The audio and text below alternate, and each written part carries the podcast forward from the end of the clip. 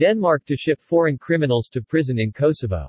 300 deported convicts, who are all foreign nationals, will be transferred from Denmark to Kosovo to alleviate the strain on Denmark's prison system.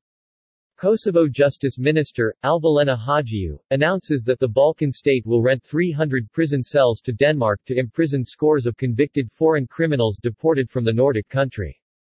According to the minister, 300 deported convicts, who are all foreign nationals, will be transferred from Denmark to Kosovo to alleviate the strain on Denmark's prison system.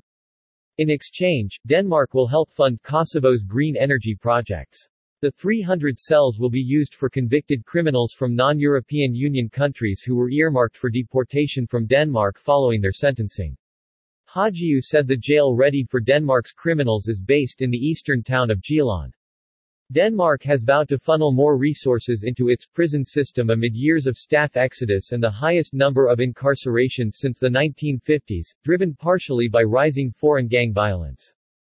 The deal will see Kosovo receive 210 million euros in capital investments, earmarked for green and renewable energy projects. The 10-year agreement still needs to be ratified by Kosovo's parliament, though Haxhiu insisted it should be signed off next week.